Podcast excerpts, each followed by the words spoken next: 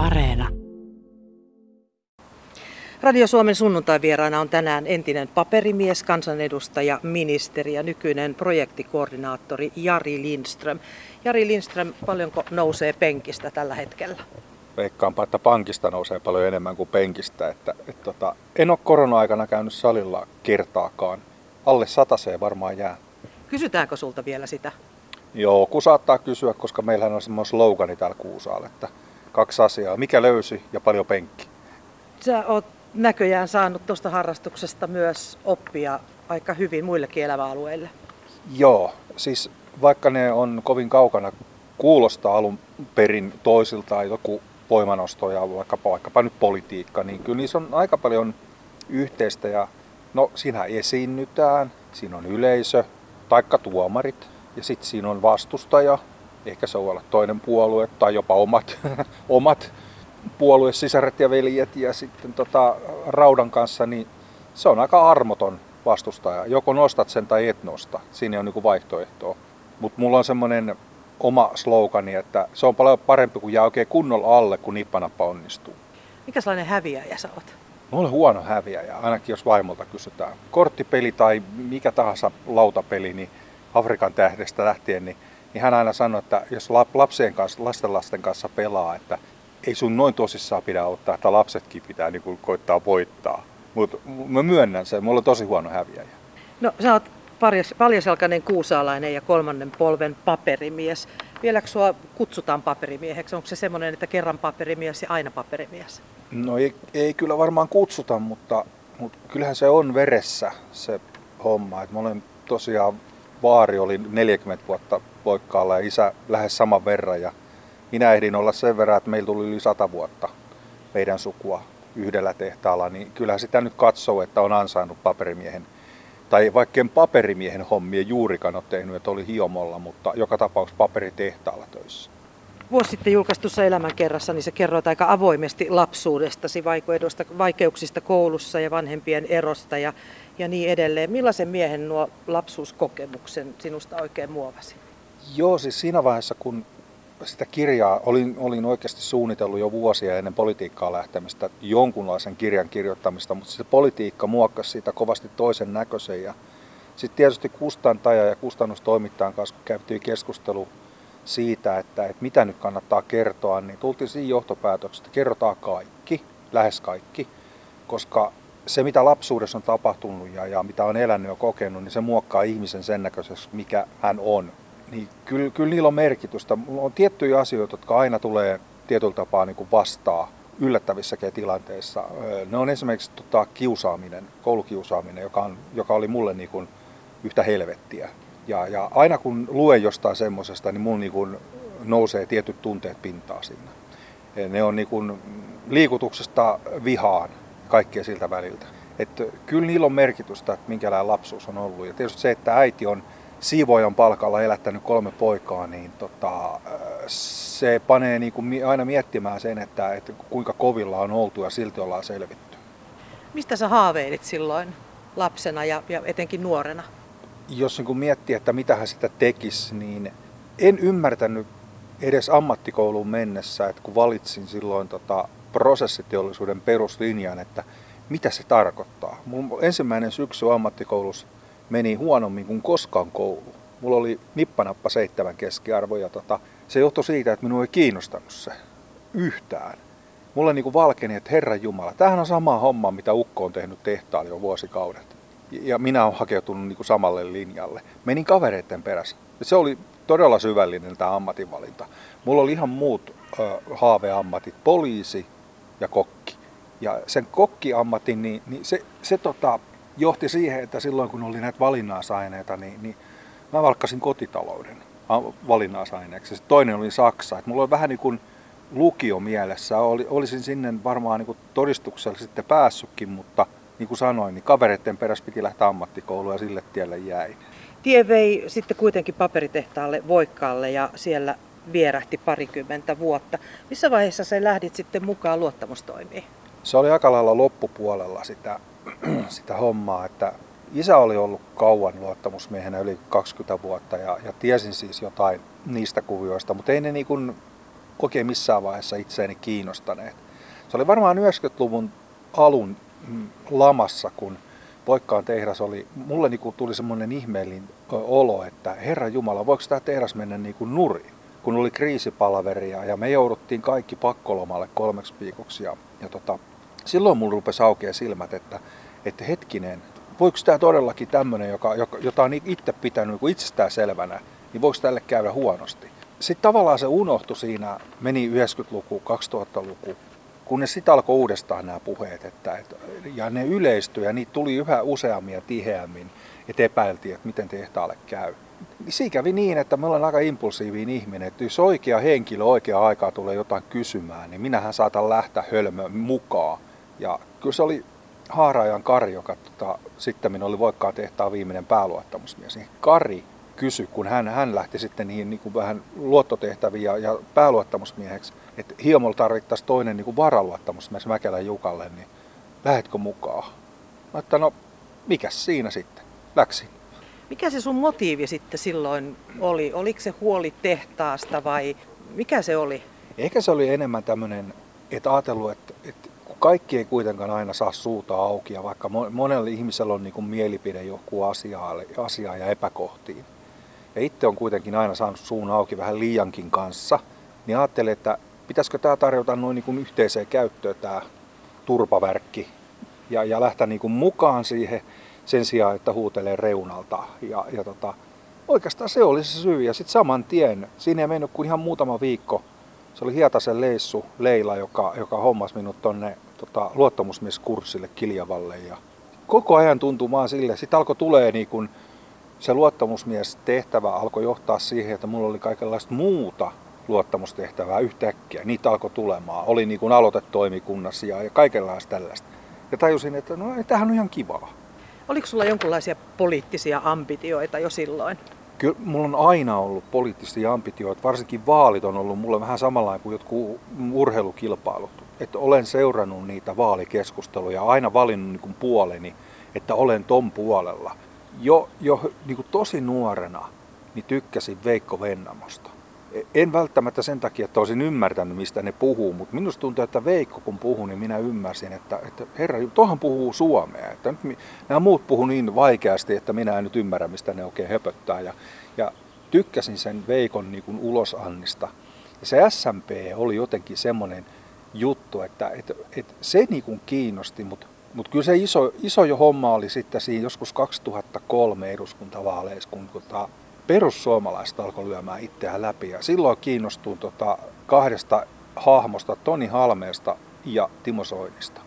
Kuuntelet siis Radio Suomen sunnuntai vieressä ohjelmaa, jossa tänään on vieraana Jari Lindström.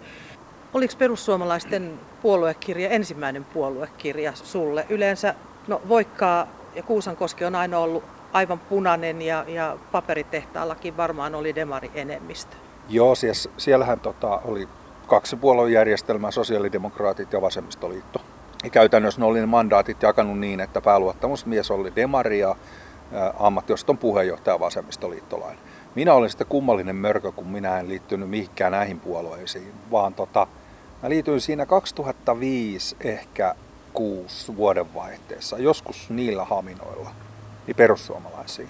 Ja olin, olin pitkään niin seurannut sitä ja niin kuin sanoin, niin oli, oli Halme ja Soini, ja sitten jossain kohtaa mulla tuli semmoinen, että nyt tein tämmöisen päätöksen, että läksin niin kuin, mutta kyllä se, kyllä se viimeinen niitti oli toi Voikkaan tehtaan lopettaminen. Se oli mulle niin kuin semmoinen niin kuin sodan julistus, että, että mulla tuli sellainen, että perkele, nyt minä lähden mukaan kanssa.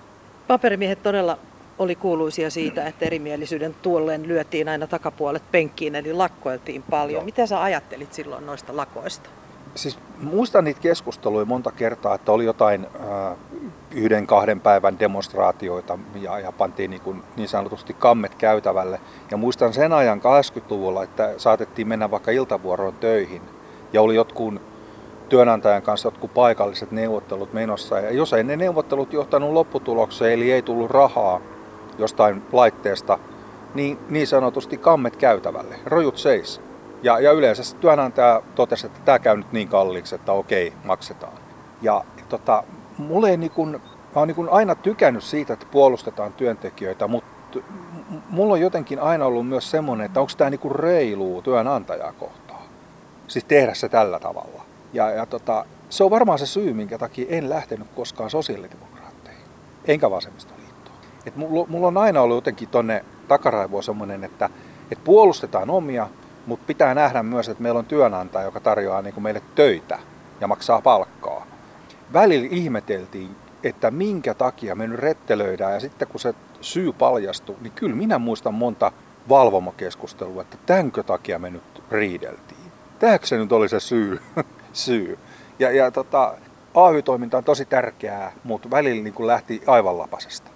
No, vuonna 2005 tuli lakko, joka sitten laajeni työnantajan puolelta usean viikon pituiseksi työsuluksi. Ja seuraavana vuonna sitten maaliskuussa tuli se pysäyttävä uutinen, johon tuossa äsken jo viittasitkin, että UPM sulkee voikkaan paperitehtaan. Sulta ja noin 700 muulta meni silloin työpaikka alta. Millaisena sä muistat sen päivän? Mä olin silloin tuossa muutaman sadan metrin päässä kuntosalilla, kun, kun tota, ei mulla mitään kännykkää ollut siinä mukana. Mulle tuli vaan kaveri kuiskaa korvaa siis kuiskaamaan. Ei, ei, ei mitenkään kovaa sanonut, vaan että oletko kuullut, että mitä. Että ne meinaa voikkaan tehtaan lopettaa. Mullahan tippu käsipainot käsistä ja tota, läksin pukuhuoneeseen ja puhelin oli täynnä viestejä ja puhelinsoittoja ja näin. Ja, ja muistan, meillä oli muistaakseni iltavuoro vielä sinä päivänä. Tosi hämmentyneen mielin tota, tehtaalle, että mitäs me nyt tehdään. Lähdetäänkö me kälppimään vai, vai, vai mikä tässä on tämä jutun juoni. Ja meinattiin lähteä kälppimään.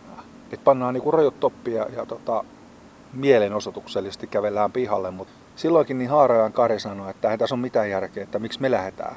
Että eikö se on muiden syy, niin kuin tavallaan kaikkien muiden paperitehtaiden henkilöstön tehtävä kävellä meidän puolesta pihalle. Ja se jäi niin kuin vähän vaiheeseen. Mutta kyllä täytyy sanoa, että kyllä se oli järkytys. Ja kyllä se meni itsessäällis semmoiseen lamaantumiseen ja kaikkea mahdollista, että ne tunteet heitteli niin kuin niillä viikkoina niin tosi laidasta laitaa. Siitä alkoi sitten paperiteollisuuden murros, joka jatkuu edelleen viimeisimpänä Veitsiluodon tehdas Kemissä. Millä mielellä sä oot seurannut nyt tätä kehitystä? Se on aina jännä, kun näitä tulee, on tullut näitä uutisia varmaan reilu toista kymmentä voikkaan jälkeen.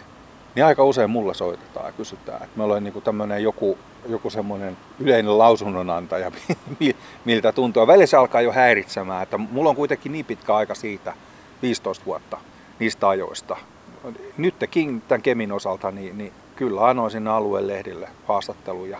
Ja vähän siinä kulmassa, että minä en ole mikään neuvomaan ketään ja, ja tota, kuitenkin vähän niin kuin rohkaista, että elämää on sen paperitehtaan jälkeenkin, että kaikki ei ole siitä kiinni ja vaikka tänään tuntuu tosi pahalta, niin elämä voittaa ja moni voi löytää jotain niin kuin mielekkäämpää tekemistä kuin sen kolmivuorotyön. Et enhän minäkään sitä niin kuin työtä kaipaa. Se oli välillä tosi niin kuin raskas se valvominen mutta sitten porukkaa, se sosiaalinen ympäristö oli, oli se, niinku se juttu. Ja niitä ihmisiä on ikävä. Ja sitä yhteisöä. Ja se on niinku sääli näissä kaikissa lopetuksissa, että se loppuu se yhteisö, eikä sitä enää takaisin saa. Silloin kun tämä tieto tuli sun omalle kohdalle, niin, niin osasit sä ajatella jo silloin, että kriisissä on aina uhka sekä mahdollisuus? En minä nähnyt mitään muuta kuin uhkaa siinä. Jari Lindström, luottamustoimet vei sitten sua kunnallispolitiikkaan ja lopulta eduskuntaan perussuomalaisten riveistä. Oliko sulla silloin selvä urasuunnitelma ja poliittinen tavoite vai miten ne asiat oikein eteni? Ei ollut. Joku väitti, että, että aina pitää olla takaraivos, että, että vaikka itse tiedosta, niin on siellä joku suunnitelma, mutta en minä ainakaan piirtänyt paperille yhtään mitään. Tai, ja, ja ajatellut, siis siinä vaiheessa kun sitten lähti valtuustoehdokkaaksi 2008 vaaleihin. Siis 07 olin eka kerran eduskuntavaaleissa ehdokkaana. Otin, ajattelin, että se on semmoinen ainutkertainen kokemus, että ei enää koskaan. Ja että oli, oli ihan mielenkiintoista, mutta ei. Mutta sitten puolue oli sitä mieltä, että kyllä nyt pitää lähteä, että nyt on kuntavaalit ja Kouvola, iso kaupunki, ollaan tekemässä tuossa, niin sinne vaan. Ja, ja kyllä se oli mulla aikamoinen yllätys, että, että siinä kävi niin kuin kävi pääsin, tuli valtuustoon valituksen vielä semmoisella äänimäärällä, että, että, että se oli ihan huikea. Se tavallaan oli semmoinen, niin kuin, että hetkinen, voisiko tästä tulla jotakin. Ja sitten siinä harjoiteltiin sitten politiikan tekemistä muutama vuosi ja sitten alkoi lähestyä ne 11 eduskuntavaalit. Ja, ja puolue, lähinnä Soini ilmoitti, että, että ne ei, ei ole nyt mitään julkiksi, vaan ne on nämä kuntavaali-ihmiset, jotka on tehnyt sen peruspohjatyön. Niin ne on niitä pääehdokkaita, jotka niin kuin lähtee tähän perussuomalaisten ehdokkaaksi. Kouvolassa tietysti se henkilöityy vahvasti minuun, vaikka en minä ole niin itteeni tyrkyttänyt tai tarjonnut mihinkään. Me tosi pienestä aloitettiin aikanaan, meitä on neljä ihmistä ja jokaiselle kyllä oli ihan riittävästi tekemistä. Et minä sitten olin puheenjohtaja. Kyllähän se oli, se oli koko ajan uuden opettelu. Osasitko siinä vaiheessa ajatella, että joku päivä Jari Lindströmistä, paperimiehestä Voikkaalla, niin tulee ministeri ja kaikille vielä tuplaministeri? Ei tietenkään. Voisi sanoa ehkä näin, että semmoiset ihmiset, jotka suunnittelee, että minusta tulee kansanedustaja ja sitten minusta tulee ministeri, niin heistä ei ikinä tule kansanedustajaa eikä ministeriä. Koska se näkyy päälle päin, jos siinä kun laskelmoit, että teet ja teet näin ja sitten näin ja näin, selvä urapolku. Siinä on sattumallakin aika paljon tekemistä, että onko sillä puolueella kysyntää, kuinka paljon kannatusta se saa, ja pääseekö se ylipäätään hallitusneuvotteluihin, onko ne kynnyskysymykset semmoisia, että voi niin kuin, lähteä neuvottelemaan hallituspaikasta. Et siinä on niin monta asiaa, mitä pitää ensin ratkaista. Ja sitten hallitusneuvottelut, on, meillä ne oli kolme viikkoiset, tosi intensiiviset. Ei siinä miettinyt. Minä en miettinyt päivääkään, että tuleeko minusta ministeri. Mä koitin hoitaa vaan, että me saadaan semmoinen hallitusohjelma, että porukka on tyytyväinen. 2016 sä yritit sitten päästä toisesta ministerisalkusta eroon. Oliko vaikeaa myöntää, että töitä ja vastuita oli liikaa yhdelle miehelle? Se oli varmaan sen ensimmäisen vuoden jälkeen, kun huomasi, että tämä on ihan järkyttävä pesti. Niin se rimataan tavallaan valittaa sitä asiasta, että itsepähän on tämän, tähän suostunut. Se oli tosi korkea. Mutta jossain kohtaa, kun, kun huomasi, että tässä alkaa niin terveys menemään, niin sitten kysyi itseltään, että onko tämä nyt sen arvosta, että tässä kannattaa uhrata terveytensä. Ja kyllä vedin sen kyllä niin äärirajoille kuin vaan ikinä voi. Ja sitten jossain kohtaa vaan on pakko myöntää, että ei pysty. Että e, ei riitä tunnit, eikä minuutit, eikä sekunnit. Mikään ei riitä. Ei kalenteri ei riitä. Mikään ei taipu siihen tavallaan siihen elämään, koska kahden ministeriön johtaminen on niin kova homma, että mun on vaikea selittää sitä kellekään, joka ei ole ikinä semmoista kokeillut. Ja voi sanoa, että en suosittele kyllä. No seuraavana vuonna tilanne sitten eskaloitui ja sä todella sairastuit. Tunnetusti suomalainen mies ei mene lääkäriin kuin Joo. viimeisessä hädässä tai sitten, että joku väkisin potkii. Miten sulle kävi? Sama juttu. Välttelin niin lääkärissä käymistä, kun ajattelin, että vitti rasittaa systeemiä, että mitä minä tästä pienistä valitan. Ja sehän oli hölmöä. Ja tota, siinä vaiheessa sitten, kun oli pakko mennä, niin se, se oli melkein myöhäistä. No onneksi tässä kävi, kävi niin kuin tuuri, että ei tullut kuin pieni infarkti tuonne silmään. Se olisi voinut tulla joku muualle, se verisuonen repeymä. Ja me ei varmaan juteltaisi tässä sitten. Mutta tuota, kyllä se vaati siis sen, että piti, piti niin kuin mennä semmoiseen tilaan, että, että alkoi jo epäilemään, että pysyykö pystyssä.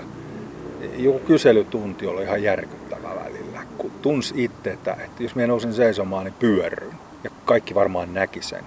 Se oli erittäin epämiellyttävää, ahdistavaa ja, ja tota, stressaavaa ja kaikkia mahdollista. Ja sitten kun yritti siinä, siinä hoitaa niitä hommia niin, että kukaan ei pääse sanomaan, että no niin, siitä, siinä se sitten nähdään, kun tuommoinen ammattikoululainen laitetaan tuommoisia hommia, niin eihän sitä mitään tule olihan siinä semmoinen niin uho, että perkele, minähän näytän noille, että no en ole väärässä, pystyn tämän hoitamaan. Mutta ei siinä, eikä, ei, kyllä se on pakko nöyrtyä, että ei vaan kerta kaikkiaan, ei pysty. Kuuntelet Radio Suomen sunnuntai-vierasohjelmaa ja tänään on vieraana Jari Lindström. Ministeri päättyi sitten kaksi vuotta sitten suurin piirtein ja kuuliaisesti ex-ministeri Lindström meni sitten työvoimatoimistoon tai otti yhteyttä työvoimatoimistoon ja pestautui työttömäksi työnhakijaksi. Mitä sä ajattelit silloin? Joo, sehän oli vähän koominenkin tilanne.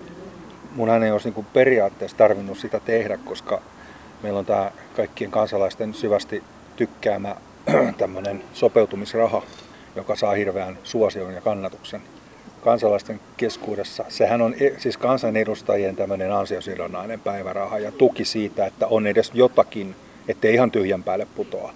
Ja se sopeutumiseläkehän on lopetettu. Se lopetettiin meidän hallituskaudella. Et siitä nyt ei kannata kauhean katkera kenenkään olla. Mutta tosiaan, niin minähän en ollut siis, mun ei olisi ollut pakko ilmoittautua työttömäksi työnhakijaksi, mutta ajattelin, että se on niin kuin helpointa, että osoitan edes jonkunlaista aktiivisuutta. Ja, ja soitin sitten edellisenä päivänä 5.6. soitin tota T-toimistoon noin niin kuin asiakkaan ominaisuudessa. Ja se palvelutilanne oli sikäli aika hupaasta, että hyvin ystävällinen rouva siellä toisessa päässä palveli minua ja, ja tota, toki esittelin itteni, mutta se meni ilmeisesti häneltä vähän ohi ja jossain kohtaa hän sitten kysyi, että niin, mitä töitä sinä olet nyt viime aikoina tehnyt? Sanoin, no, mä olen kuule viime aikoina ollut tässä työministeri. Hän meni, hän meni aivan puihin ja, ja tota, anteeksi, anteeksi, hän ei tajunnut. Mä ei sun tarvi pyytää anteeksi mitään, että tämä, nyt, tämä on varmaan aika harvinainen tilanne. Ja, ja soitin sen takia, että en löytänyt noista te, teidän niin kuin mollin sivuilta, en löytänyt sieltä minkäännäköistä ruutua sille, että, mit, mihinkä laitan rastin, kun, kun on niin kuin ministeri hakee töitä, entiin ministeri hakee töitä. Sehän ratkaisi itse asiassa kovin helposti sillä, että, että laittaa rastin ruutu, että en hae työttömyysturvaa. Ja tota, kyllä, kyllä koko ajan pongasin ja, ja mietin jopa yrittämistä tässä, että pitäisikö mun lähteä niin kuin, varsinkin työllisyysasioissa, niin oli jo, jotain tämmöisiä aihioitakin olemassa.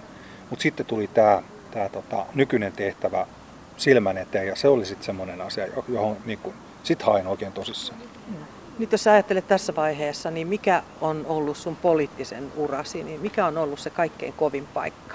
Kyllä se oli se hetki Jyväskylässä, kun tajus, että nyt lähti puolue alta. Että aina kun sanon näin, niin, niin tarkoitan, että minulta lähti se koti, se, se puolue, jonka niin kuin arvot ja, ja tota, poliittisen ohjelman ja kaiken tämmöisen niin kuin jaan. Et se on kaikkein lähimpänä omaa ajattelua. Et se muuttu minun mielestä sen viikonlopun aikana niin kuin radikaalisti toiseen suuntaan ja semmoiseen suuntaan, että et, et itse koin, että tämä oli niin kuin minun osalta tässä. Se tavallaan se, se isku oli se, että me oltiin kannettu se kaksi vuotta sitä ennen sitä hallitusvastuuta. Kyllä, kannatus oli pudonnut, ja me oltiin tietenkin syypäitä siihen, että tuli maahanmuuttokriisi ja me oltiin syypäitä siihen, että tuli kiky ja näin. Ja minä henkilökohtaisesti vielä. Siitä huolimatta niin sanoisin näin, että sitä se sitten on, kun hallitukseen menet. Siellä kannat sen, sen vastuun ja toi Niinistö Jussi sanoi aika hyvin aina, että tästä testataan, että kestääkö persen merivettä. Kun se porukka, joka oli hyväksynyt sen hallitusohjelman ja hallitukseen menemisen ja hallituksen ministerit, niin yhtäkkiä näytti meille, niin kuin, että te olette väärin ihmisiä, että te olette vieneet puolueen kannatuksen niin kuin alhoon. Teitä pitää rangaista, niinpä me valitsemme puolueelle semmoisen johdon kuin me halutaan. Niin kyllä minä koin sen, niin kuin, se oli tosi vahva epäluottamuslause, että me oltiin vääriä ihmisiä, vääriä, että me oltiin eliittiä. Ja itse en kokenut missään vaiheessa olevan joku eliitti. Mutta mä ymmärrän heitäkin ja sitä ajattelua, että, että varmaan se yhteydenpito niin kuin kenttään ja jopa niin kuin rivikansanedustajiin olisi pitänyt olla paljon tiiviimpää niin, että, että olisi yhdessä uskallettu kantaa se kaikki vastuu. No nyt sä oot lopettamassa sitten viimeisenkin luottamustoimen, eli valtuustokausi Kouvolassa päättyy, etkä ole enää lähtenyt ehdolle. Lisäksi sä erosit jopa nyt sitten pari kuukautta etuajassa. Tuossa just äsken sait viestin, että ero on hyväksytty. Mihin sä oot erityisesti pettynyt?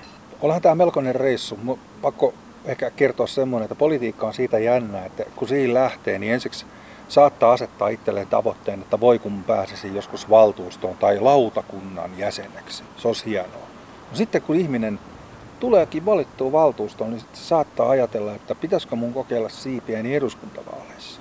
Ja jos sillä käy niin kuin semmoinen tuuri ja, ja ihmiset luottaa ja äänestää eduskuntaa. Sitten se kansanedustaja, kun se siellä on muutaman ajan pyörinyt, niin alkaa miettimään, että kyllähän se tietysti tuosta ministerin pestikin aika, aika mukava ja varmaan kokeilla. Ja sitten kun kaikki tähdet asettuu oikeaan asentoon ja pääset ministeriksi, niin kun olet ollut siinä muutaman kuukauden, niin alat haaveilemaan, että voi kun pääsis pois tästä. Että politiikka on tämmöistä, että sitten vasta kun olet kokeillut niitä juttuja, niin voit niin kokemuksen syvällä rintaäänellä sanoa jonkun mielipiteen jostakin, minkälaista tehtävä mahtaa olla. Mulla on niin paljon hyviä kokemuksia, ystävyyssuhteita politiikasta, mutta kyllä se, en ole mistään niin kuin sillä, sillä lailla katkera, mutta sanoisin näin, että tämän kokoinen kaupunki kuin on, niin pitäisi pikkuhiljaa oppia ajattelemaan, että tämä on nyt yksi kaupunki eikä kuusi vanhaa kuntaa. Ja tämä tämmöinen kyläpolitikointi, mihin itsekin sorruin niin kuin valtuustokausien niin kuin alussa, siis olen täysin syyllinen ihan samaan ajatteluun, niin se ei kyllä vie tätä kaupunkia eteenpäin. Jari Lindström, millainen on sun poliittinen perintö tai millaisen sä haluaisit sen olevan? Hirveän dramaattista, mutta tota, mä toivon, että, että muistettaisiin siis sellaisena suorapuheisena ja ainakin rehellisen oloisena, että on itselleen rehellinen, jopa brutaalin rehellinen, että uskaltaa arvostella itseään ja omia päätöksiään, koska jos ei niin pysty näkemään omassa toiminnassaan mitään niin ongelmaa, niin sitten ei, kyllä, sitten ei pysty kyllä politiikassa toimimaan parhaalla mahdollisella tavalla. Ja se on ehkä se, se on se sama juttu, kun palataan siihen alkuun, että kun se rauta nöyryyttää, niin niinhän se on tuo politiikka, että, että joskus vaan tulee tilanne eteen, että joudut jäämään sen raudan alle myös politiikassa. Ja se kasvattaa paljon enemmän kuin aina onnistua joka asiassa.